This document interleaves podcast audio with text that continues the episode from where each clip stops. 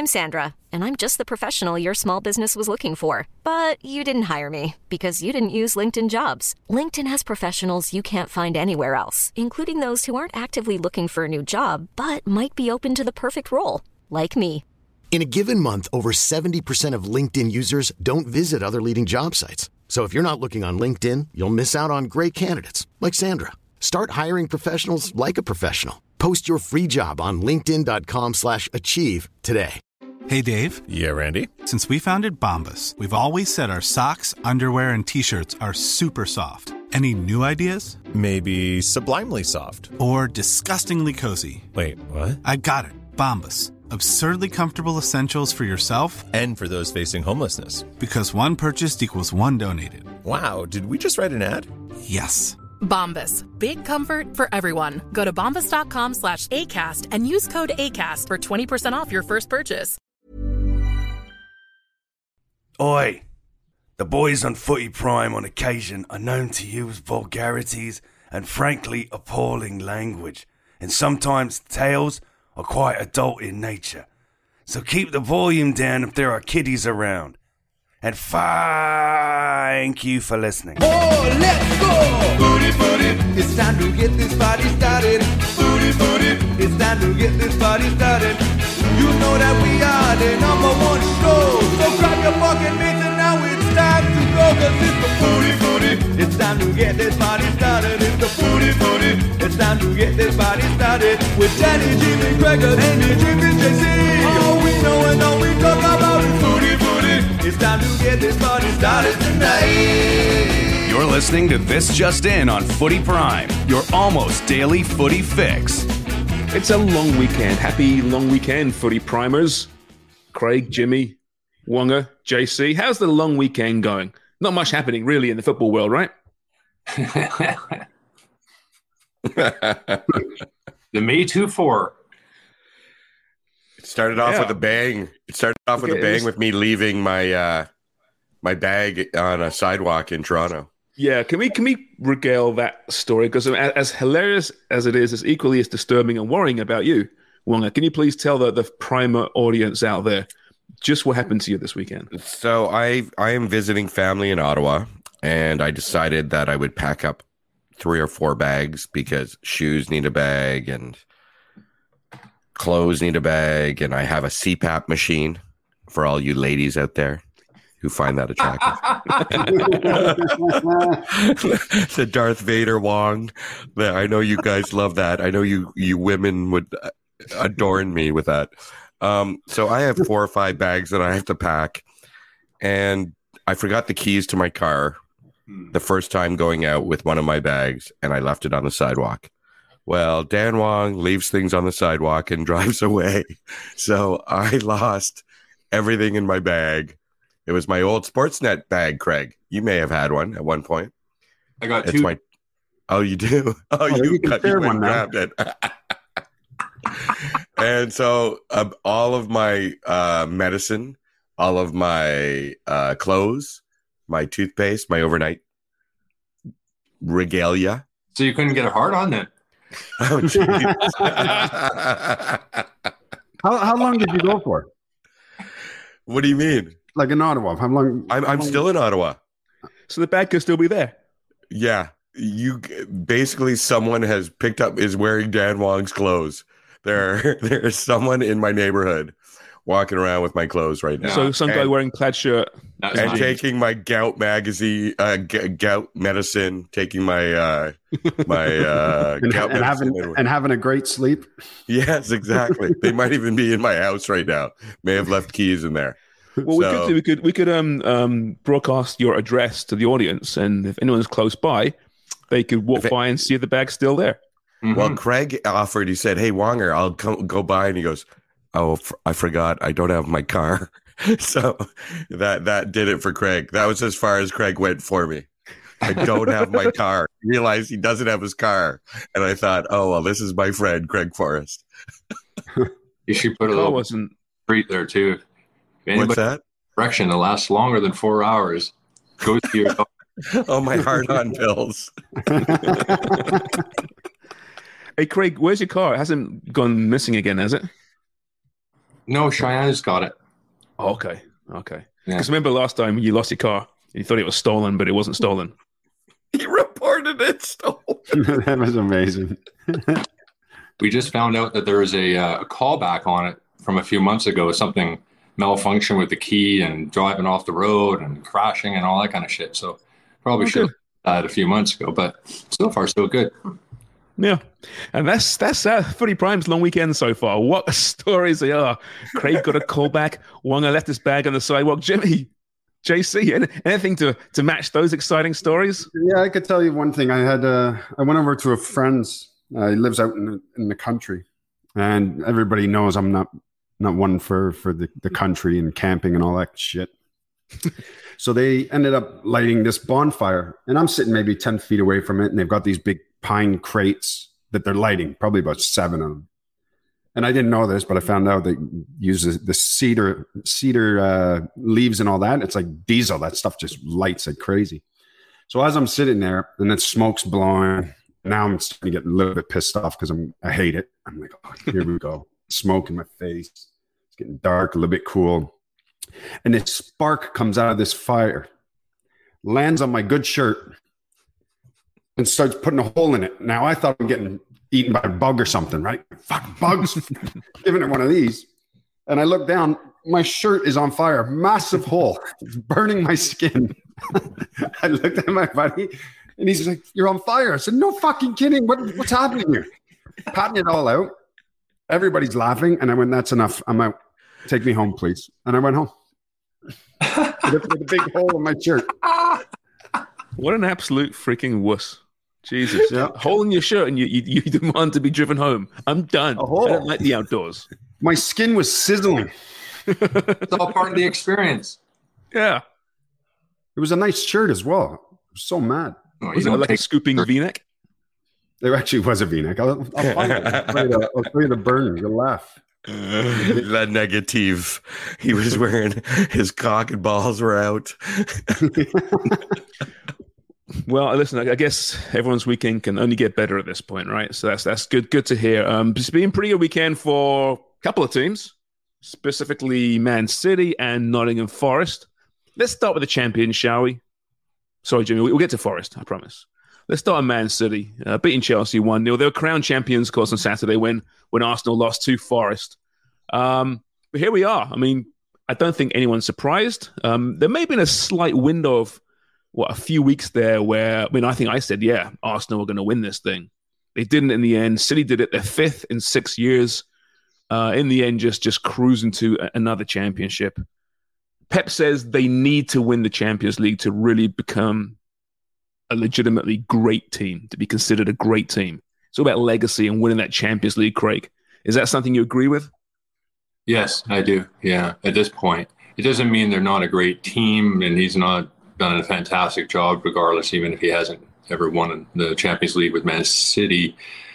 Um, but you need to win the Champions League to, to cap off really what is an amazing season with Haaland as well, breaking all sorts of records. And, uh, you know, really the changing was this five and six years they've won it. And remember last year, they were, they didn't even play with a striker. So Not really, not a legitimate one, no. not legitimately with a legit, legit striker, but you look at Pep, just how he can change that team, bring players in. And remember, there was a part of the season when people were like, some pundits were giving it the old, oh, they're too reliant on Haaland. What? Yeah, scoring a goal a game, like at least, like, yeah, okay, I'll be reliant on him too. But brilliant, absolutely fantastic. They just absolutely grinded Arsenal down day by day, game by game. Yeah. Their depth is unbelievable. Even at that match there, when you're watching the players coming off the bench, Haaland comes off, De Bruyne comes on. It was ridiculous. Ridiculous. Do you think they'll win the treble? Yeah, I do as well. I do. Yeah, I mean, listen, they're the big favourites in both games, right? Yeah. Inter Milan in the Champions League, United in the FA Cup finals. Have uh, you know their own kind of, you know, they're this weird, weird beast of finals. Strange things can happen, obviously, in ninety minutes or one hundred and twenty Mm. minutes, penalties, right? But I just, I just don't see anything other than a, a treble at this point. It'd be a big, a big shock for them not to get the treble at this point. Put it that way. They're in peak, is peak form too, aren't they? Oh, yeah, and that's it, right? I mean, they rested nine players against Chelsea. Nine players. Yeah. There are nine changes, right? There were 64 goals on the bench yesterday. That's more than It's most. more than Chelsea. well, Haaland's got more than Chelsea by himself, right? I mean, it's just it's nuts what they've managed to do. Now, we we should mention this. If we don't, we'll get in trouble by people on Twitter. Um, you have to mention the fact that they're facing all these FA charges uh, before you give them any credit whatsoever. Uh, and obviously, this is from I think was it 2012 to 2018? I think it was Yeah, financial fair play irregularities. I mean, yes, it's clearly a problem. It's in the courts, and if they get found guilty, Hmm. then we- we'll have to address it, right? But uh, this, regardless, they're still a great team. Are there some some murkiness to those numbers and how they built this team? Yeah, of course there are, hundred percent. And if they're found guilty, they should be hammered by the authorities. But until they are, I don't know what more we can really say. We can't say, oh, they are guilty because we don't know. I'm not a, a forensic accountant. Sorry. I'm sure there's a little shenanigans going on. Absolutely. Well, I uh, mean, listen, when you when you, you you sign the big sponsorship, for example, for your stadium, right? Etihad, which is a company that Jonas own, as own, right? It raises some eyebrows. Well, it's like That'd, taking, that'd be fun doing that deal, wouldn't it? it's How much do like you want? taking- Sure. taking it out of one pocket and putting it in the other pocket. Yeah. Yeah. I would love to do that deal. That's right. You can't lose, can you? Yeah. Here's a billion. So it'd be like Oh, um, a bit short. Maybe a little like- bit more. my my pie company sponsoring Footy Prime. Yeah. kind of right. I mean, it's probably not hundred million dollar deal. Probably Actually, nothing like it. I- I- I- yeah, twenty five dollars. I- You know what? We'll give you thirty. How about that? Yeah. Sure, what the hell? Thirty-five dollars. Sharms is uh, negotiating with himself. He's the two Spider Men pointing at each other. You. Hey, I'm a married man. Of course, I got to negotiate with myself now and again. Oh, jeez. Go find my bag. Dick pills. Get a stiff back. Yep. uh, okay, this this guard of honor, right? So Chelsea getting the guard of honor. Have you guys ever been involved in a guard of honor, by having to be the, the, the guards of honor as the champions walk through? Uh, not like that, but for testimonials, I have been. Yeah. but never for like the champion. It's going to be tough, right? Especially at Chelsea, who entered the, te- the season think feeling pretty good about themselves, right? Thinking, oh yeah, we got a great manager, we got great depth, we, we, we could give a run with City for the title now. And then you fast forward eight months, and you know they got onto their third third manager, third manager, new one coming in. Um, not to mention the fact that they're in what thirteenth place. Is it thirteenth now? I think they're in thirteenth place. Could be fourteenth for all I know at this point.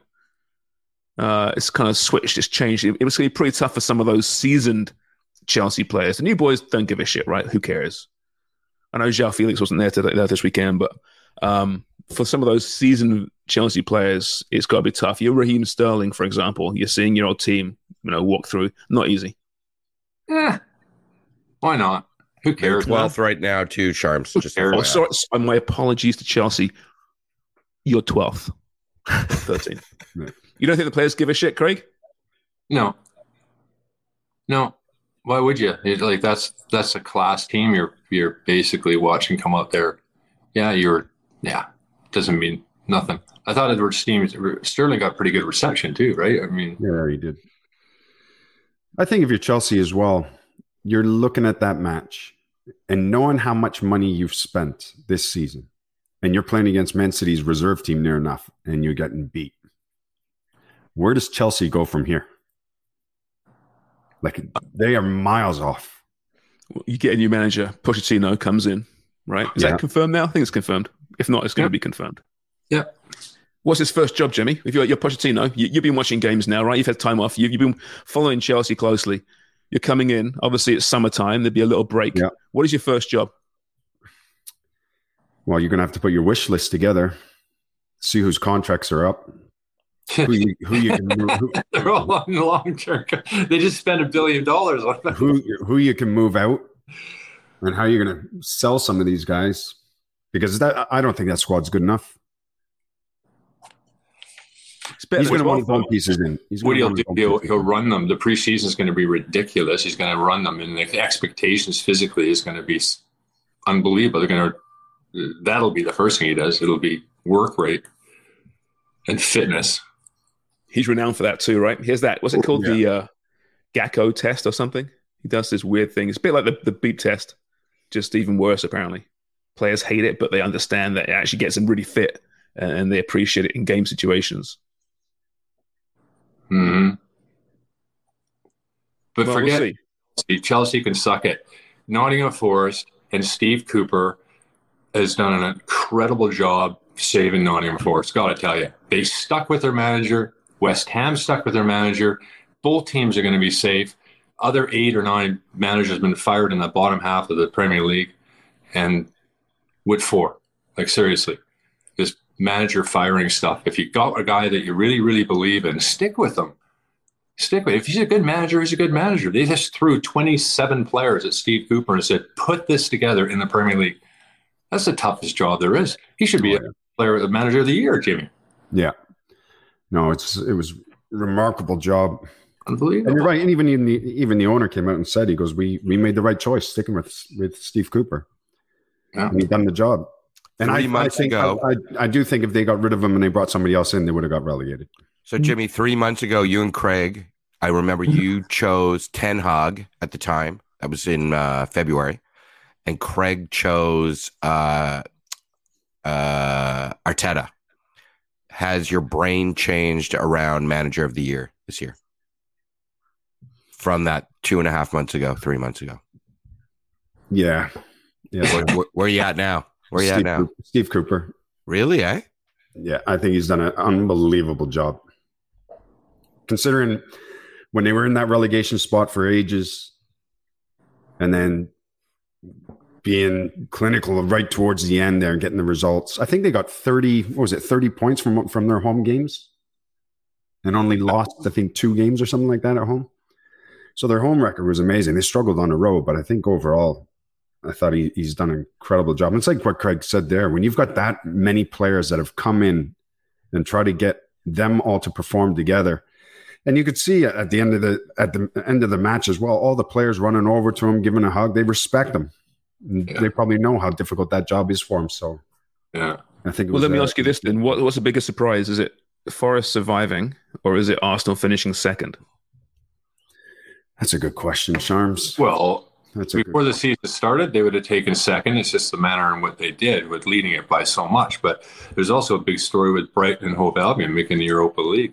And that manager there, what a fantastic job Brighton have done. It's a great point. You know, and uh, one thing, been about, one thing about Forest too, the timing as well to play Arsenal. We're looking down the road at Forest schedule, going, "Holy shit, they got Arsenal coming up." Arsenal were basically dead in the water. They they, they knew that they were finishing second and couldn't have had a better time to play the you know them going from total confidence to you know just dragging their asses to the finish line now. Yeah. I mean, I tell you what, manager of the year. Actually, I, usually I don't care about it. Do you? I mean, who cares? But there's some great contenders. Steve Cooper being absolutely one of them. De Zerbi being one of them for sure. Even Arteta will get some some votes, and so he should, right? Um, what about Thomas Frank at Brentford, second year team, ninth in the table right now, just brilliant. Um, Aston Villa, Unai Emery comes in, they're seventh now. Um, That's very Gary good. Gary O'Neill at Bournemouth, right? Remember Scott Yeah. Parker started the season as coach at Bournemouth, Yeah. A- and he goes, "No, what? We just haven't got the resources or the squad to, to to survive this year." Out you go, son. In comes Gary O'Neill, interim manager, becomes full time. They're fifteenth now in the table. hmm There's some really good, you know, choices here. I mean, Lopetegui hasn't been there long enough at Wolves, but they're a team in the relegation zone, thirteenth now, two points behind Chelsea. Roy Hodgson points in seven of nine games since taking over at Crystal Palace. Yeah. Silver forget Eddie Howe. Fulham. Eddie Howe. Eddie Howe. Yeah. Yeah. It's- Yeah. You know, we, we talk about all these Gavis being fired. No, it's bullshit. It's tough being a manager. There's a some really good managers having great seasons in the Premier League this year. And if Pep wins the treble, do you, I mean, is that a foregone conclusion? How do you not give it to a guy who's win the treble? If he wins the treble, he gets it. right? Man, you know what? You think no. they will? You think they will? I think You have to, but don't you? I guess. You have to. Give him one, just what he needs. Another one. Hmm. Uh, Well, the level of football City play is just insane. I mean, they are one team that, if as a neutral, I watch them whenever they're on, whenever chance you have to. I watch City because the way they're just unbelievable footballing talent. Yeah. Well, I think the thing with, with City is and, and Pep is that you could put any manager in that squad, right? And I think they'd be a very, very good team, right? There's no doubt, right? But I don't think they'll be as good as with Pep. What he does, he, he makes players better, right? He challenges them. Uh, he, he Mm. changes systems. He defines the way the game's played in this in, in England, in, in Europe over the years, right? John Stones, a, a centre half, is playing in the midfield. Kyle Walker, wing backs slash right backs, played centre half. You know, these, these Yeah. players redefine themselves. Haaland, like we said, you know, Haaland, he was playing great. The team was struggling though for part of this season, right behind Chelsea. And like I said, some idiots, Craig, some idiots said they were better without him. Don't know who those people were, but they're idiots. um, but we, those idiots did say, well, but it's Pep, he'll figure it out. And guess what? He figured it out. And now I think you got to say City is as good as we've seen in English football, and that's including the, the great invincible team of Arsenal and the the Fergie mm-hmm. dominant teams. I think City would be nose to nose, if not better than those teams, don't you? Absolutely. Yeah. Yeah. They're amazing to watch. Although we, we do get caught up in the in the you know recent bias, I guess, as well. Yeah, of course we do. Yeah, that's what we do as sports observers. Mhm. Arsenal, by the way, they, they led for 248 days, first place. Now, this is interesting because we took out how great City were, and they were, and you know, City deserving champions. But Arsenal, in the first half of the season, 50 points, 50. All right, they're going to win the championship. The second half, 31 points. Right, if, if Arsenal hadn't have, have crumbled, and they crumbled, that loss to City late in the season wouldn't have mattered right? And they would be crowned champions maybe this weekend, maybe earlier. So as great as City was, and was it twenty? Is it twenty four games in a hop now at home with wins, something like that? Mhm. Anyway, regardless of what City did, Arsenal did drop points and they lost it. In which case, we're not saying Pep's going for the treble. We're not saying Pep's, you know, aren't going to be the greatest ever in this country. Yeah. Over 38 games, it just seems the cream rises right to the top just every single time. Very, very rarely that's not the case. When they hold on, hold on, hold on, and everybody thought they were going to give it up, and they didn't. That was Spurs' best chance to win something for a long time. You know what? I was going back to Arsenal's little run there, and I think it was April 6th. And they played, this is when it all kind of went pear shaped. No, April 9th, they played Liverpool. They drew 2 2. Then the following weekend, they played West Ham, drew 2 2. Then after that, they drew with Southampton 3 3. And then they played Man City and lost 4 1. That was it, wasn't it? That was it. Yeah. That was the nine points that they lost right there in that little that little spell there for over that couple of weeks. And th- did they come back to tie Liverpool 2 2 in that one? thing, they were down 2 0 and they came back. Yeah, no, they were up. Was it they were up. They were up. Sorry, 2-0. that, sorry, they were up. They were up two 0 Sorry, that's right. Liverpool Sorry, came back. yeah, at Anfield, right? Yeah, they're up. So I mean, they, they they win that one, and then the next two games, which they should win. I mean, listen, with respect to Ham- the Hammers and and to Southampton in particular, you got to win those games. Then we're talking about a very different narrative. Yeah. It's a long season, like you say, right? It's a long season. To be that consistent, and, and City dropped their points earlier in the campaign, and people will say that points is worth the same in in in September as they are in May. And yeah, of course they are. But I'm sorry, dropping points early in the campaign is a lot more serious than dropping them late in the campaign. Sharms, why did you pretend that you didn't know that Liverpool came back? why, why did you ask that question? just, uh, we know it's indelibly burnt in your brain that they came back in that match. Well, no, because I think at that point in the season, I just uh, dismissed Liverpool. It's been a shit season. They're going to finish, you know, outside European spots, you know, giving up. And then they put this run together and they, they, they brought the hope back. And then they I dropped points I actually remember that game because I think Sharms turned it off. Like I think he was like, "Nah, I'm done." Oh, that was one of those, right? I hate Klopp. Get rid of him. Yeah. No, I haven't said that. No, I haven't got that far. Been great year though, hasn't it? But yeah, Forest surviving. I mean, that that game, Gibbs White is he a player of the year, Jimmy, or would he give it to Brennan Johnson? I mean, both of them have been superb, but Gibbs White, this kid's going to be a superstar, isn't he? Yeah, he's he's amazing. He covers so much ground. He's so good driving forward with the ball. There's some. He's a great player. What a signing he was, and he's only going to get better. And same with Brennan Johnson. Though Brennan Johnson, he's rapid. He causes havoc down those flanks. He's such a great player to watch. But that, uh, for me, yeah, Gibbs White. And the scenes post match there. I mean, that city ground has been just a great place to watch football all year long. And uh, I think they, they, I mean, a lot of Forest fans were losing faith. What three weeks ago, four weeks ago? Tough running, including this Arsenal get match. Oh well, there's the zero points in that one, right? And you know, you, you stave off relegation and you're safe in the penultimate weekend. It's just uh, amazing. Uh, Leeds very much in the mix to go down. Of course, we should mention Leicester's playing later today against Newcastle. Uh, so obviously, much can change maybe by the time you listen to this podcast. But West Ham beat Leeds 3 1. Big Sam hammering his subs in that one, saying they had no impact. And he says that, uh, you know, it's good to see because now we have a good, a better idea of what needs to be done essentially this summer. I think he wants to be there for next year. There's more chance of Sam being there next year in the league championship than if they win survival and, and they go out for a bigger name. Oh, that's a yeah. yeah. good question. Probably, probably, right. Yeah, yeah, that's a very good uh, point. But if you saved them, I think there's a chance they might keep keep a hold of them. But what a change in you know styles of managers. They went from they went to, to I, I love watching play. They were fantastic to watch. To yeah, and we know what Sam's all about, and you know, but now they're just losing games and not even fun to watch anymore. Although that, that opening goal, the Rodrigo volley from a throw in, that was pretty sweet, wasn't it? Mm, Typical yeah. Big Sam, just launch it in there into the excess, see what happens, and somehow Rodrigo was wide open. That was a nice finish. It was, but what you know, at the end of the day, West Ham a few weeks ago, another club that's been, you know, Moyes has got to go. He's got to go week after week. They're calling for his head, and they stuck with him. And then in the end, you're like, yeah, European final, this conference final, it's fantastic. The club is buzzing about that. By the way, did you see the the violence at that game when the ultras for Alkmaar attacked the family? Nosy. Didn't we talk about that on Friday?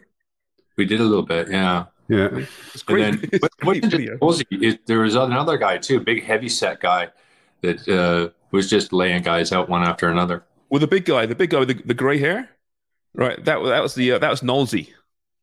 Yeah, that was the, guy that top, guy at the top of the stairs was another guy. right. you Okay. Well, they're both at the top of the stairs, but just, just different sections, trying to just use that as the best point of defense because they could only come at them pretty much one one at one, and they're just literally kicking them in the nuts, laying them out, flattening them out. It reminded me of Star Wars, right? When you get all these stormtroopers who look really intimidating in these cool outfits, you know, getting the shit kicked out of them by like two people. It was like Star Wars. All In their- these balaclava idiots. These are probably just- just old, uh, you know, inner city firm guys, and they're like they're in their sixties, and they're just laying out these teens like for fun, Yeah. Yeah. Nothing to lose. Like, ragdolling them. I know. I don't know what Nosey's history is, whether he's got any association with uh, old No. firms. I don't know. He hasn't, right? That is not- He does not. Okay. He's really kind of shy about it. Really, I've seen an interview, and there is a couple Twitter handles where people are saying they're scams because this man will never have a Twitter handle ever. So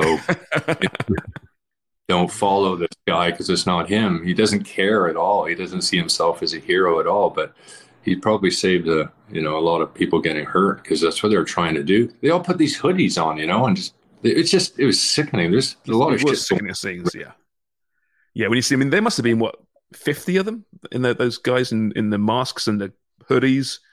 Yeah. I mean, eh, yeah, I mean, we've seen more and more of this. It seems in the last few months. Whether it's coming back to the game, I don't know. Alkmaar's had an issue for a long time.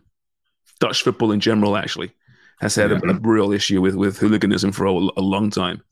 Yeah, they might want to reorganize. They were shit.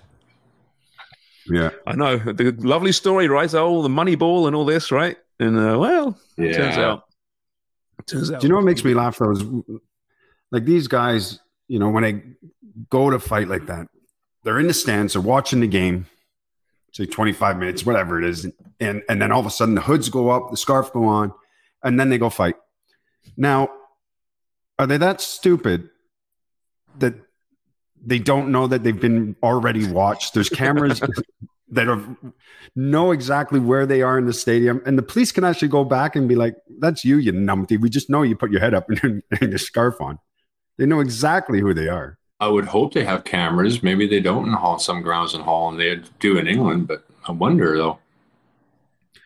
Well, regardless, they're probably not the smartest human beings to begin with, right? If you're going to start a fight at a football match, you're not the smartest human being to start with. Kind of scum of the earth, really, aren't you? Let's be honest here. Yeah. Yeah. Um, elsewhere this weekend in England, we mentioned Brighton making the Europa League for the first time, European football for the first time. That's amazing, by the way. I mean, good for them, what they've done. Uh, we'll see what happens this summer. Uh, McAllister is reportedly gone, whether it's to Liverpool, please be Liverpool, please be Liverpool, please be Liverpool, or Arsenal, or someone else. um, C- Caicedo could be on his way out, but you know they're going to sign players we haven't heard of who are going to be brilliant. That's what they do. Um, I mentioned They- Liverpool. That Sharms. They will do that until they until they make mistakes. I mean, it's we see this happen before with clubs, but it's difficult. They're going to get torn apart again. They sell players and they do bring in very good, but you can never sustain a position in Europe in the Premier League by doing that year after year. You just can't. There's there's stories this morning about De Zerbi. Um, now Napoli's an interesting situation in, in Italy right now, in that Spalletti and De Laurentiis, the owner, don't seem to get on too well.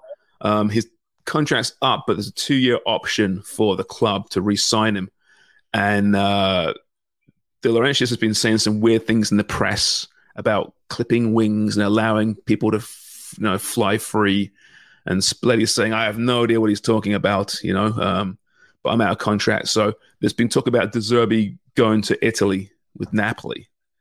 Um, there'll be other rumors about De Zerbi within England. I think. Uh, I hope he stays where he is, from a selfish standpoint, because his teams play brilliant football, and I want to see what they do in Europe with a bit of money behind them.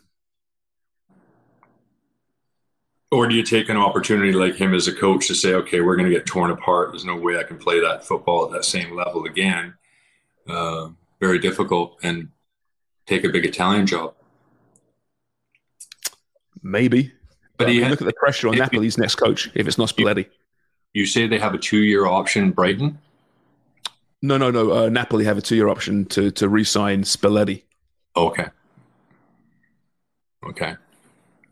I don't know. I mean, I think the next, if it's not Spalletti, whoever walks into that job in, in Naples, I mean, Mm. you want to repeat that? You want to repeat this season?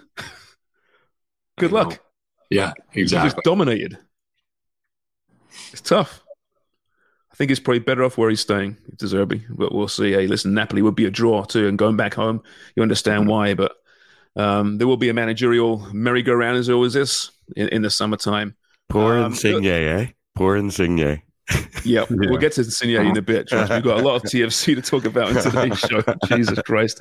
Uh, quickly, uh, Bobby Firmino, his last game at Anfield. Do you see his tears post match? He, he he loved it there. They loved him. They drew points with Villa, which is a it's a bad result, given that you know you want to stay keep the heat on United for that last Champions League spot. But I think it's all but done now with, with United beating Bournemouth one 0 Yeah. But Bobby Firmino brought some colour to the Premier League, that's for sure. He was fun. If he's leaving the Prem, I don't know where he's going, but if he's leaving the Prem, um, he lit it up with a smile, didn't he? no? Okay. Well, I thought it was a good joke personally, but uh, I guess you guys didn't. So we'll, we'll move on. Jesus Christ. Tough crowd this Monday morning. Jesus. Klopp's Where's wondering. Amy? Oh, Klopp's What's that, wondering. Whether, Greg? Klopp's wondering whether he's going to take his dentist or not. They've apparently signed a new sporting director, or about to. Some some guy whose name I can't pronounce from Germany. veteran guy who's retired, came out of retirement, highly rated. So, Sorry, what does that mean? What does that mean Uh, as far as a sporting director? What do they do? I'm always Well, in, in, by in that. Liverpool's case, um, club has the power. Most clubs, I think the sporting director has a power over the manager. They'll Oh, dictate who, who to sign. But essentially, they determine who they want. He goes out and tries to sign them. Yeah, your, your And it- sporting director is essentially a GM. Oh, okay. Right? Okay. That makes Yeah. sense. Uh, so yeah, it'll be a, a fascinating summer. Um, we should get to um, Spain here. Real Madrid tied Valencia one-one, and I'm sure you've seen it on on social media. The Vinicius Junior incident, uh, racial abuse, not just from one fan. He was just hammered throughout the game to the point where he's in tears. Um, and, and as per usual in Spain, it's dealt with terribly, appallingly. Um, and he stays on, he completes the game, but he had well within his rights to, to walk off. The referee, in my opinion, was well within his rights to stop that game and get the players off the pitch. But again, it doesn't happen. And uh, the fallout continues with the La Liga president going at it with Vinicius Jr. on social media, basically saying, listen, you had a chance to speak to us about this in meetings and you didn't show up. He's actually turned it on Vinicius Jr. The guy's been racially abused throughout the season. And it's not just him, right? In Spain, if you're black, you're being racially abused. It's, it's pretty straightforward, but nothing Mhm. gets done about it. Um, these are, we've seen some really bad scenes this season in particular. This is a, amongst the worst we've seen. That was incredibly hard to watch. It really was. Um, but there are protocols. Forget it for the fact, and there's there's the other side of it that I can't believe one player on either side isn't just say this is enough, like just unite and walk off. That's another story in itself. But there is protocols from FIFA that uh, the referee uh, can make an announcement, stop play, make an announcement. If it continues, you stop play, you leave the field for 15 minutes, and you resume play after that. If they come back out and it continues, then it comes to the step where you actually stop play con- completely. I don't think any steps were made. Certainly no stoppage of play. So, all in all, it was a failure by every way. And I don't know if you saw Ancelotti's interview after as well. He was brilliant because they wanted to talk about the game. He's like, "You want to talk about the game? No, no. Let's talk about this. This is a problem." Um, and he would have been in within his rights too, to, you know, to say, listen, referee isn't following the protocol. So we're going to take it from step one right to step three here, and we're going to walk off. Yeah. And I don't think anybody would have, you know, shown anything but respect and No. doing something like that. You you'd think as well the ref and the captains would have got together and said, "Enough's enough. Let's get off this pitch." Well, do the protocol. At least the referee can say, let me do the protocol. Make the announcement to the crowd. Remember, th- this happened with Mexico recently. And it didn't get to the third step, but the game was stopped and the announcement for 15 minutes and the announcement was made because of the chant. gay slurs. Yeah. Yeah. Chant. So, fortunately for Mexico, it didn't get to it, but they pushed it almost to the fact I thought they were going to get there because I couldn't see the fans stop doing it. But that's how close it's got in uh, CONCACAF, too. And here's the thing, right? I mean, people say, and rightly so, um, when you when you see it in sports, it's just a, a microcosm of a societal problem, which it is. But within the context of sport, you can affect change. You can do something about it, right? Sadly, in society, it's very difficult because it's so deeply ingrained in some parts of society. And in a football arena, you can stop the actual event itself as a protest, and you can single out those people, and you can ban them for life and you can ban that team from having home games in front of crowds. You can make a real statement, right? But it, they just don't in certain parts of the world, right? hmm They don't. I, I, and it, it's hard to single out people because the whole the whole stadium is doing it. Yeah. Like fuck, what are we talking about here? Like it's just absolutely sickening stuff. Have Have you guys, Craig or Jimmy, ever been witness to any of that in the Prem or in uh, England? Hey, Where- England's got a side of it too, and most countries in Europe tend to. There's some are just worse than others. But when we follow in that Europa League, when you're seeing you know teams from Hungary, and, you know Serbia, Croatia, Italy, Spain, England, it's like Scotland. Like it's happening everywhere at certain levels. They just stricter about it. It seems. Yeah. Yeah, I mean, the, the bottom line is in, in the Premier League, for example, yeah, there's isolated incidents. It happens, right? And, and it's not dealt with probably there either. But it's just not to the same extent as you're seeing other leagues around Europe. Yeah. It's just not. That's not to say England, hasn't got, England as a country has got massive issues, right? But I'm removing that for a second. Within the Premier League specifically, compared to La Liga, compared to Serie A, um, as much Yeah. as it's not perfect, far from it, it's not as as bad. It's almost like they, you know, the, the Spanish incident where they kind of just want to brush it under the carpet, oh, like it didn't happen. But in today's society and world with social media, you can't brush things under the carpet mm-hmm. because it's everywhere. And so you've got to address it head on. Now, there are, is also the side where, you know, football isn't responsible for, you know, changing, well, being responsible for, you know, cultural problems uh, around the world, but they certainly can play a part. And they, they, they certainly from a, a signage point of view, you know, no to racism, they throw all these things out, but they certainly aren't doing enough. Um, and all the black players I play with, you know, Rio Ferdinand's been very open about this after this incident as well. Ian Wright, these former black players, they talk about it. It's still continuing on and on. And until they actually snap down on it, really snap down. But I think they're so afraid that if they do, there's going to be hardly any football. They're going to be, there's going to be empty stadiums everywhere, like, because it's rampant. It happens every single weekend. So, Yeah. Well, Vinicius Junior this morning is being linked to moves outside of Spain um, because of this. He's kind of had enough. yeah. Now we'll, we'll see. That's just ru- the rumor mill churning. You know, I, I don't know. I, for him to leave Real Madrid um, would be a statement. That's a damn sure. Oh, yeah. if, if if that was a reason. But we'll see what the authorities do. You know, La Liga have a very poor history in, in dealing with this, as does UEFA. Very poor, in fact, laughable history in dealing with it. So we'll, we'll see what the next step is. But it will continue again next season, unfortunately, unless they really come down hard. Um, Germany, Dortmund's in first place, by the way. Did you see that? One game left next weekend. Dortmund. Dortmund are about to stomp all over the dynasty that is Bayern Munich. How much fun's that? That's a great story. How many Bayern won in a row? 10, 11? Yes, ten or eleven is up there. Right? It's I something think it may have. Two, I th- do I think it's 2012 the last time Dortmund won? I think it's around there. Yeah. Yeah, yeah. I like a. you know, I don't mind a dynasty myself personally. I don't mind a dynasty. You know, if it doesn't go on forever, ever. But it's good to have that that that big bad beast, right? That you can't beat. It's not Yeah. necessarily a bad thing. Mhm. Um, and then when they get dethroned, it's a big story. But ten or eleven in a row is a bit much. it really is. Yeah. Yes. Was the Celtic one again in Scotland, right, Jimmy? And and that was Yeah. what It's like Scottish football, isn't it? twelve and thirteen or something like that. Something Yeah. crazy. You're just dying to see somebody else win it once, aren't you? Oh, thank God, Rangers won it for a change. oh Yeah. Christ! 50. Then you want to say, "Oh my God, Greenock Morton, well done, finally." Yeah. Well, what, what was it? Was it like 89 was the last time and it was Aberdeen that won it? Fergie's, uh, well, no, 80, 85, wasn't it? Is it Wasn't 85? it? Wasn't it No. Fergie's Aberdeen? It, it might have been, yeah. I don't know. That's right. Well, let me keep That's talking. crazy. I'll, have a quick look here. Let me have a Mhm. quick look here. All right. Look at that stuff. Wonga, fill the fill the dead air.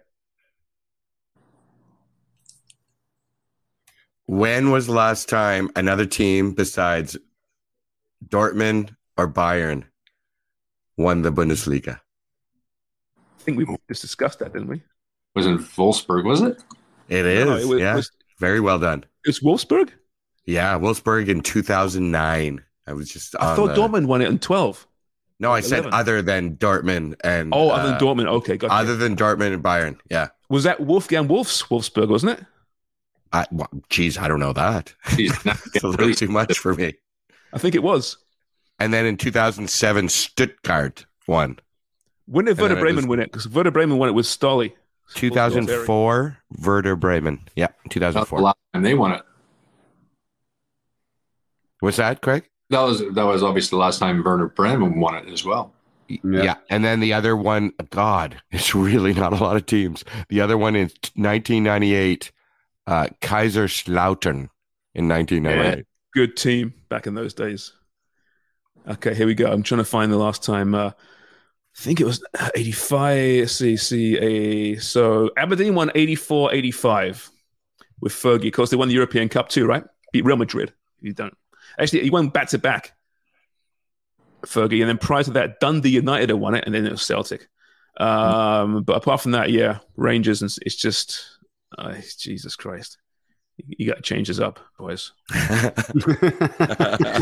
you really have to. Well, Rangers, one, two, three. Four. Rangers weren't even in the mix for years because. Well, I, I, my question to to you guys is: How average are all these other teams? Are they not good? Are these sides just not good enough? No, they're not good enough. Even close. No money as well. Are like they are they almost semi pro? Like oh. I want to know that level. Like are they are they MLS teams? Are they you know CPL teams? You, what are we talking it, about? Look at it this way: the best Scottish players are either playing for Celtic or Rangers. Mm-hmm. And if you're a top talent that's at another club, you're in England. And yeah. Yeah. That's where the, the best players and even like even like lower division England. England. What's yeah. that? Yeah. Even Rangers, I think you Celtic pay very, you know, quite well. Let's put it that way. Their budgets are extremely high compared to the rest of them. The rest of them are, I couldn't even tell you what their budgets are, but they're so obviously more than CPL at eight hundred thousand. but um, yeah, they even those those teams. I mean, they would snap at the chance to go to the second division in the in the championship. Oh because so you, those guys are paying you know a few million bucks a year for players down there, and you're not making that at St. Johnstone. So yeah, you're so talking. I, you're talking like Wrexham third division kind of thing. These teams, not these Wrexham, lower end league, no. league, championship, League One. No? Before you're playing for like a Dundee or an Aberdeen these days, you, would be doing that, wouldn't you? For sure, league championship for sure. Mm-hmm. Mm. Yeah, something's. Yeah. I mean, listen, they still they fill a lot of those stadiums. They're, they're smaller stadiums you do wonder the future is. You know, would the whole talk of Celtic Rangers if they went to English football in their pyramid there, whatever division, would that benefit Scottish football or would it hurt Scottish football? It would ben- well, it would benefit those two clubs, and obviously the, the league itself would be. But that's never happening. They're never coming to the Premier League. No, no, I know they're not. But if they if they did, with an Aberdeen or a Dundee who suddenly has a spot in Europe, for example, because they're winning the Scottish Premier League, does yeah. that help slowly build the, the foundation of Scottish football very slowly, or would it cripple it, losing the two biggest clubs? Well, I mean, from a TV standpoint, no one's watching that league otherwise. No, they're not watching it anyway. That's mm true. But you think, right? If you're, you know, an Aberdeen or Hibs or whoever, you know, at the beginning of the season, you're not winning the league. You're not winning the league. So you go in there to support your team, hope you have a good season, but realistically, you're not winning. So if Celtic and Rangers weren't there, at least you got an opportunity to win it, win the league, get into Europe. I think it'd be more exciting for the other teams. Now, if they do well in Europe, they would have to do well because then it, you know, if it, depending on the, the strength of the league, if they don't do well, then you're playing a, you win the league, then you're playing a pre-qualifier to get in, you know, which yeah. they, they do often now in, in Scottish football, the Europa League and such.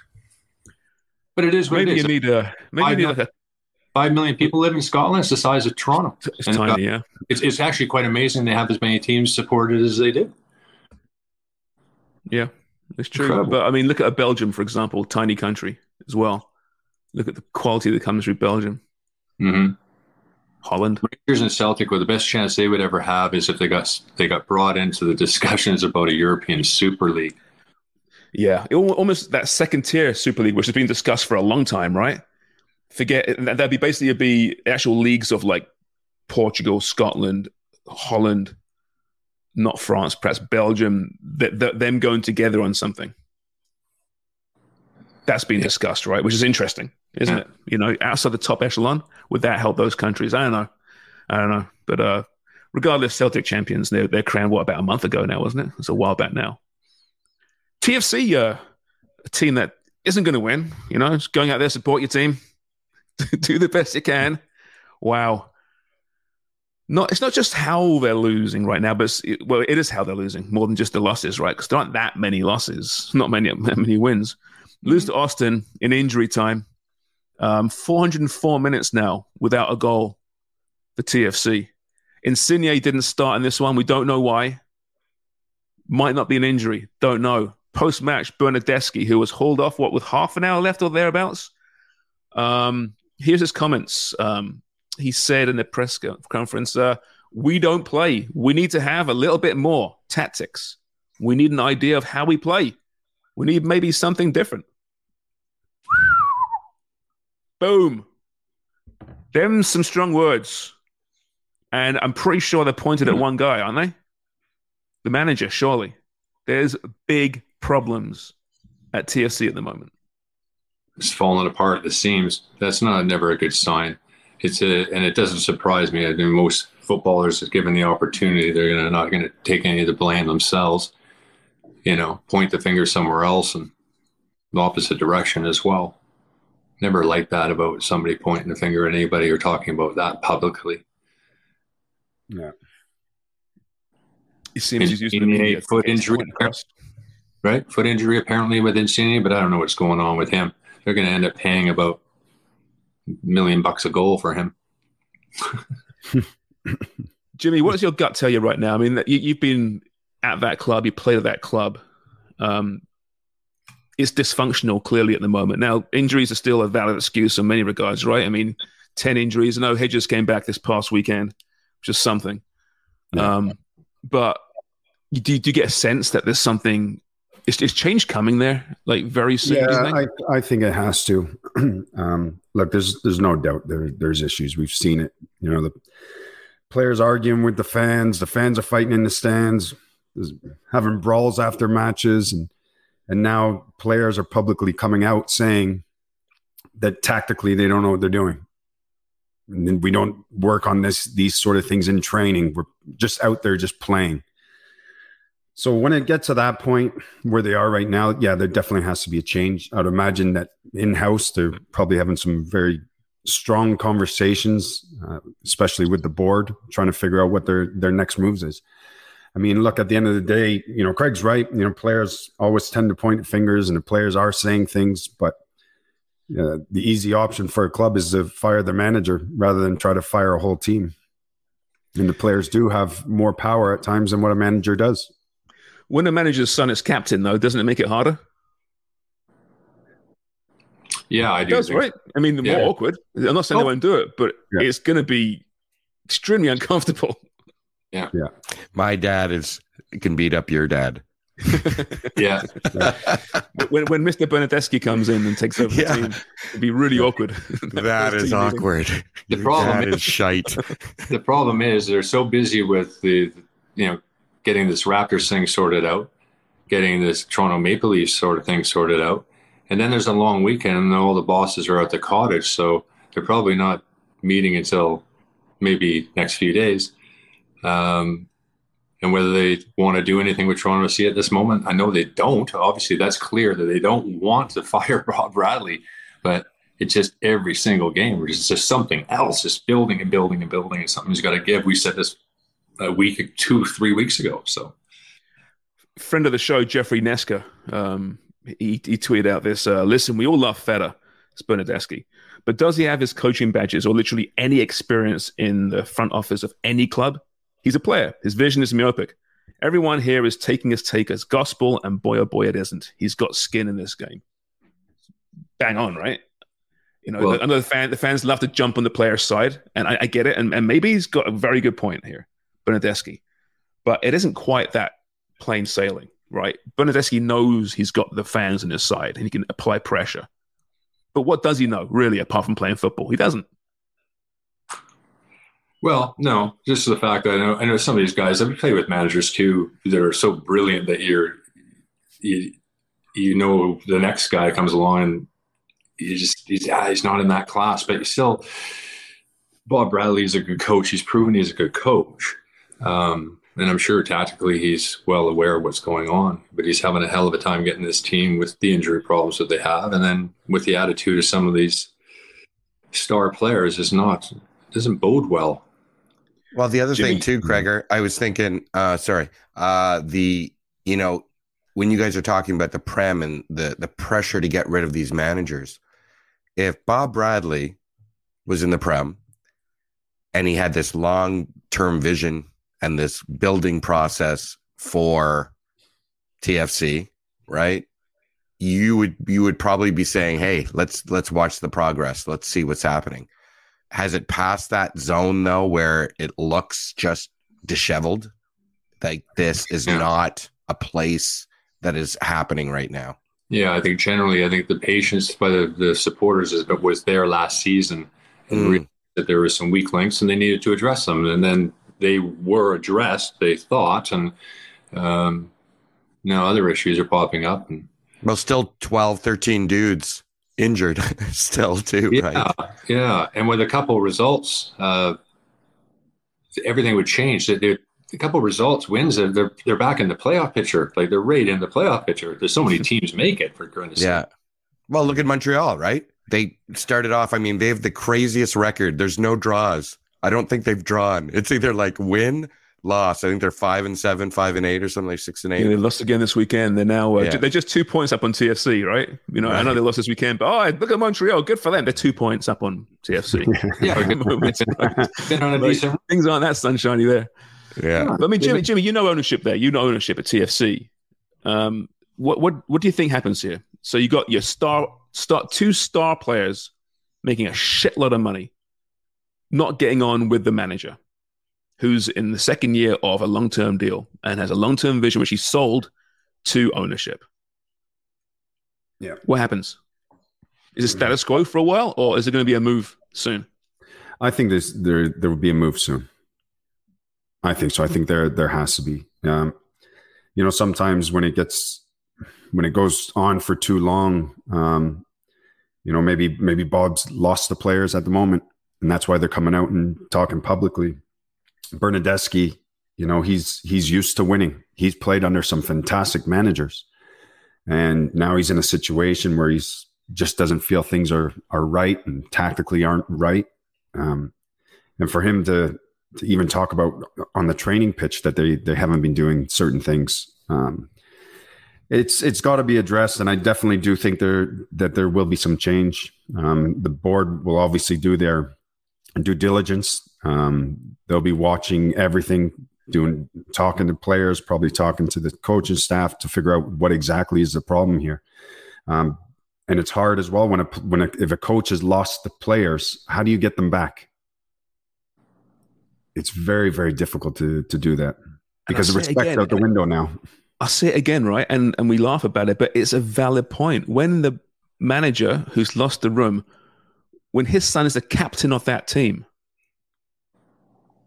it's a real complication here, right? Now the captain isn't playing at the moment. He's he's injured. He's out for a while.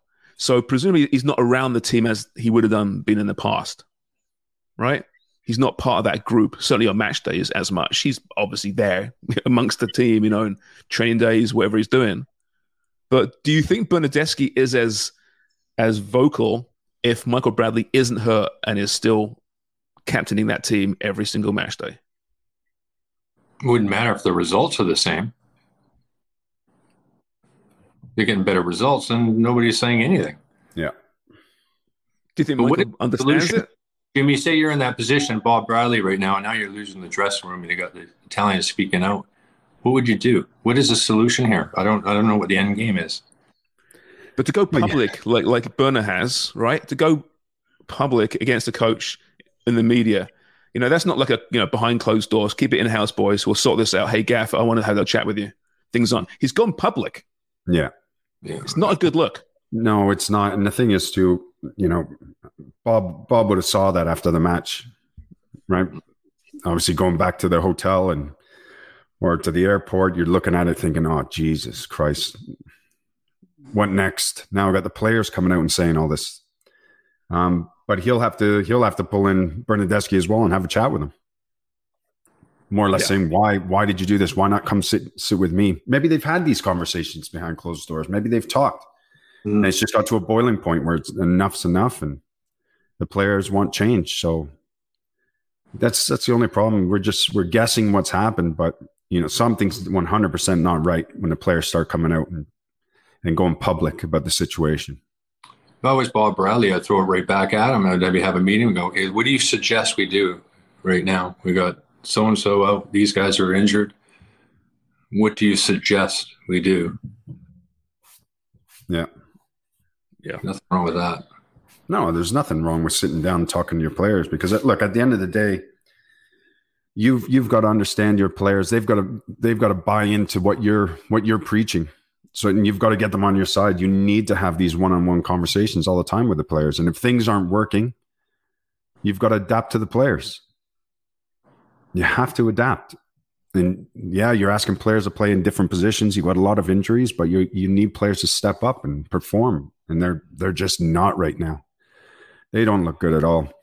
You know, and maybe that was a, a bit of a statement too, where you're taking off Bernardeschi in the 67th minute, thinking, right, okay, taking you off now, and we're going to see if we can get a win, get a result here. And obviously, he takes him off. You could see Bernardeschi was was pissed off with that because he looks over the bench with a little cheeky smile and walks off the pitch. Well, the summer's approaching, boys. We're almost here. The European season's finished. I mean, if you want to completely turn a team around and sell players and sign players, the time is approaching. Like we did this time last year. it isn't hasn't worked out quite as well as as hoped, but I guess it depends on how much the ownership and the board put on the injuries. Right, that's a question. But I, it, when we sit here next week, let me ask you: Is Bob Bradley still coach? Craig? You know, where that club is running, I couldn't tell you. That, was, that was the craziest approach. if people are people are watching, you can't watch this, but Craig was nodding his head, and if, if there's like a um, um, a video of what resignation looks like, yes, that was it. Like, Yeah. I don't fucking know. No, it's just frustration. I think everybody's just frustrated now, aren't they? I mean, look, I love the club. I hate seeing it where it is right now. Um, and let's be honest, and I know firsthand that you know Bob Bob Bradley does work his ass off, and the coaching staff there, uh, but things are they're just not going well for him at the moment. Bring in Nick Dasovic. Yeah, Nick Dasovic done some wonders out there with the younger players in Vancouver, just sitting there waiting, pro license, talented guy. Craig, Craig, he's he's Canadian. I know that's a problem. It's like Oh, tell me about it. Being Canadian with a pro license. There's another guy who's not, not so far, who's good with young players. That's some real Craig- knows the Craig jumped DNA of the club. Hey, just jumped over Jimmy. Eh? He just Yeah. jumped right over him. Yeah, just fucking looked at me as well when he said it. I know. He did. just over top. well. I feel the guy. I feel for the guys that go out and get their pro licenses. You know, being Canadian and have being Canadian generally. Uh, what it used to be like a player, but it's you know for coaches, it's you know like an anchor on your back. That's why uh, really Nick Dacic would be better off under a Croatian flag. You you know, with the, the opportunities that would bring would be greater than having uh, being Canadian international. It's very very strange, very strange. And they think, Jimmy, you're part of this too. You, you go, you get your pro license, you're going to get some respect for having your pro license and doing that with all the other European players and blah, blah, blah. And uh, in Canada, it's not, we, we don't support our own very well here. Luckily, the rest of Canadian soccer is a nice, well-oiled machine. It's just the coaching area that's a bit of a problem right now. So, you know, we're we're, we're getting there, boys. Don't worry. Don't worry. Uh, Montreal lost, as I mentioned, to New York. Uh, Vancouver beat Seattle 2 0. You know, it seems, it Craig seems like called they're that, derby too. every weekend, Yeah. doesn't it? Vancouver. But that's a big Yeah. win. Good, good for them. They're in, they're in playoff contention. They're in the playoff spots. Good. Thanks, Whitecaps. Um, Jimmy leaves right now, as I was about to mention CPL. Jimmy, come back. Here he comes. All right. he goes running back now. Ooh, ooh, CPL. Yeah. I thought it was All right, over. CPL. Jimmy, uh, I thought it was Cavs. Cavs uh, beat Ottawa 2 0. Uh, Valor, sorry, Va- uh, yeah, sorry, Valor. Yeah, they, they tied Pacific 1 1. Uh, Halifax fell to York 3 0 uh, at Halifax uh, Wanderers, I should say. And uh, Forge tied Vancouver nil nil. The Force dominated that one. Uh, observations, Jimmy, from uh, another good weekend of uh, CPL action. Yeah, I thought uh, Cavs Cavs got their first one of the uh, win of the season. They were going into that match with five draws, um, and Ottawa was actually coming off a, a, great win the week before. So you know they, they'll be di- disappointed with their performance, but the Cavs will be happy because it pushes them up the table.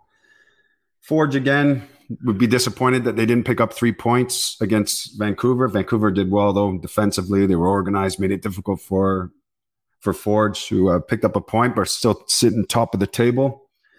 Uh, Halifax Wanderers, uh, they're not looking the best at the moment. Played six games, still haven't won a match. They've had five draws. They lost to York, York United on weekend there. was it 3 0 or something? Um, and overall, I thought uh, there were some good performances.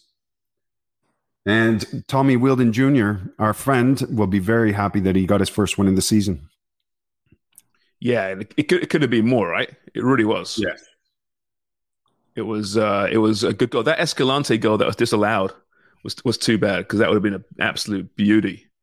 Yeah. It was that kind of weird one with uh, was it Bevan offside just behind the goalkeeper in the previous uh, breakdown. It was an odd one, but yeah, two 0 there. Oh, but the Valor Pacific game, you know, I'm sure they got plans for for a, eventually a soccer specific stadium, but IG Field is it's just too cavernous. Yeah, it's way it? too. You big. know, it, doesn't sound great. I mean, it's great when when they hit the crossbar, and there's a few of those in this game. Um, it sounds great. It's like a ping in hockey, but it's because there's no you, you, can't there's no crowd noise. It's not that the crowd isn't there. It's just it's so, so cavernous stadium. They're so spread out. It doesn't feel yeah. like a lot of these stadiums. It, it is, the, the one. It is a nice stadium. Oh, it's Don't a beautiful stadium, but, but, it's just too big. It, yeah, and it's it's out in the middle of nowhere. It's not downtown. Um, it's a bit difficult to get to, and you know, even if they do have 10,000 people in there, it looks empty. Mm. And they do. They've got some good supporters. They've got a good little fan base there, but you're right. They need to be in a smaller stadium. The stadium's just massive. And whether you like it or not, that's it's blue blue bomber stadium. They get big crowds there. They love their their CFL. Um, but they they definitely need a smaller stadium and closer to the the city center where people can get it get to it easy. Yeah, fellas, what was your sorry, Craig? What was your? Uh, I know I had to split to leave my bag on the my garment bag on the side of the road, so I had to uh, miss the Mark Noonan interview, CPL commissioner. Um, what was your takeaways from that? With the York, all that kind of stuff. Where does where is everyone standing with that? Well, York's interesting, my Jimmy, because I mean, like Mark, Mark says there's some very interested parties, but also on the same interview, you know, he, he's mentioning how much money these owners are bleeding and have bled so mm, far. Yeah. So they've got to be some very patient owners who, who are in it for the right reasons. So I don't know who these people are, Jimmy. You know, you're closer to that side of things. Do you know who they are? Do you know where we stand? No, I don't. I don't know who's who's looking at the team. Um, whether they'll keep it at at York or maybe move them somewhere else.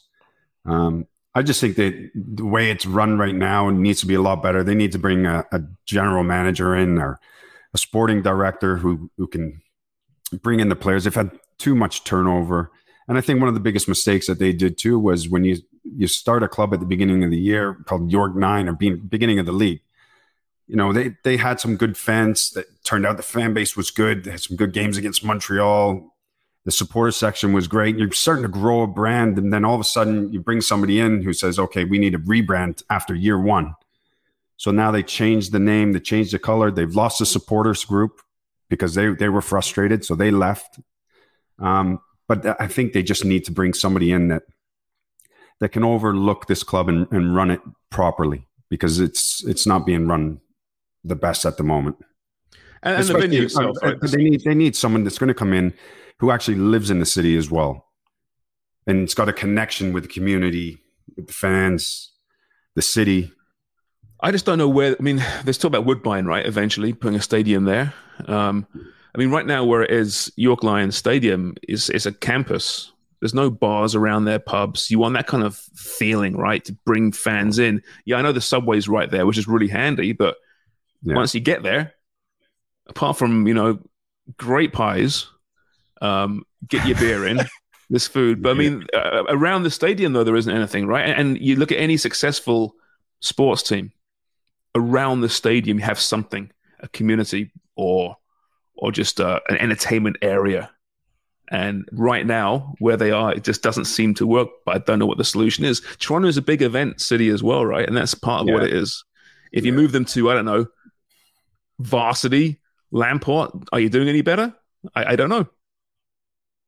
That's a great looking stadium, though. Varsity. Yep, Lamport, I'm not location wise, crazy it's brilliant, Oh, right? But it's, again, it's just Toronto is Toronto, right? yeah, It's, it's, it's, we You're say right. we're a great sports city. I don't think we are. We, we we we love the event. We love the majors, the biggest sporting events. Yeah, that's great.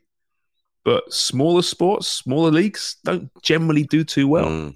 Everybody talks about the population, and uh, Mark referred to it as well. Like this is a massive population, but look at the Toronto Lynx. How many years they were around and just begging for people to go see them, and the same thing. I mean, you know, Paul Stalteri played for them out there at Centennial Park. Okay, there's nothing around. They just could not draw flies. Go back further, the North York Rockets. What a struggle! What a struggle it is. So history is repeating itself in a way that just unless you set it up in a way that you got yourself a really tight little mm, community tight stadium with with everything around it in the perfect scenario the same thing is going to happen over again and that's what's happening with york Yeah.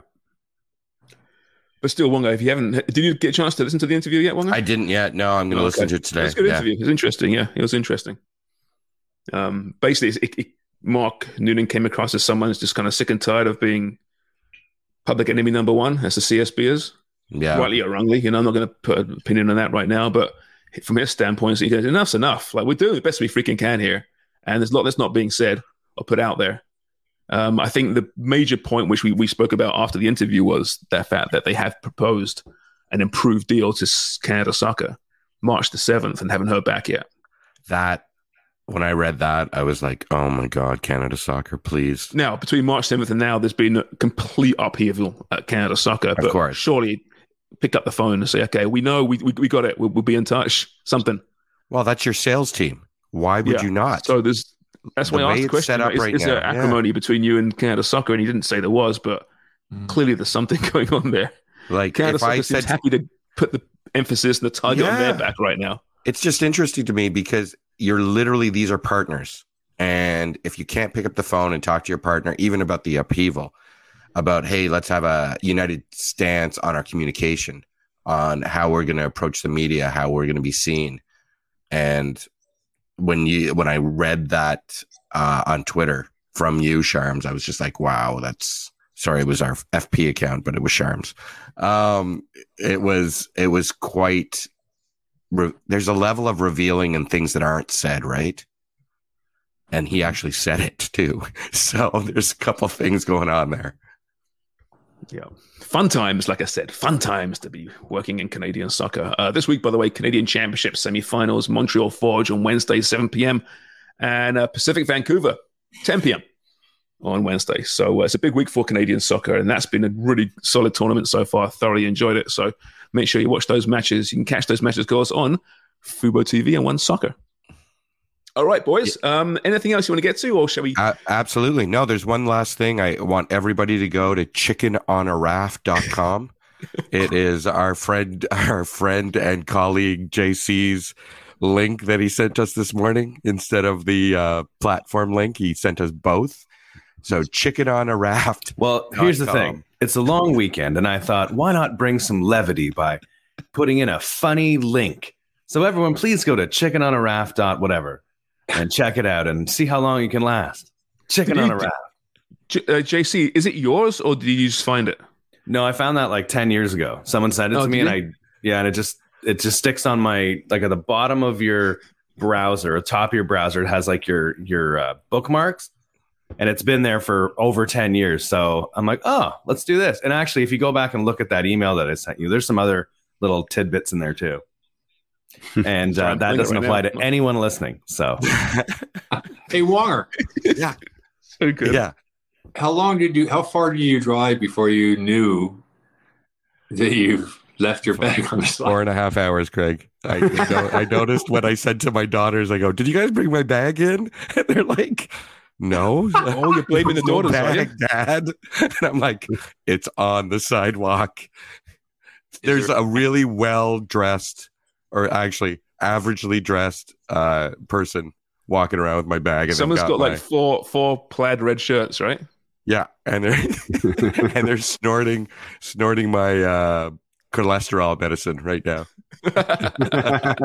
Wonger was texting me. saying, Uh, yeah, I uh, left my bag on the side, and yeah, I don't know what I'm doing, and don't know what's next.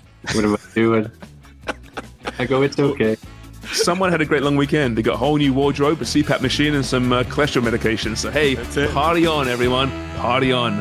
All right, we're back on uh, Wednesday. Hope you enjoyed that, everyone. Enjoy the long weekend. Keep buying newspapers. Bye.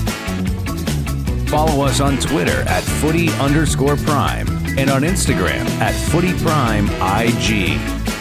Hope the gout's not acting up. no, no kidding. Even when we're on a budget, we still deserve nice things. Quince is a place to scoop up stunning high-end goods for 50 to 80% less than similar brands. They have buttery soft cashmere sweaters starting at $50, luxurious Italian leather bags, and so much more. Plus, Quince only works with factories that use safe, ethical, and responsible manufacturing. Get the high-end goods you'll love without the high price tag with Quince. Go to quince.com slash style for free shipping and 365-day returns.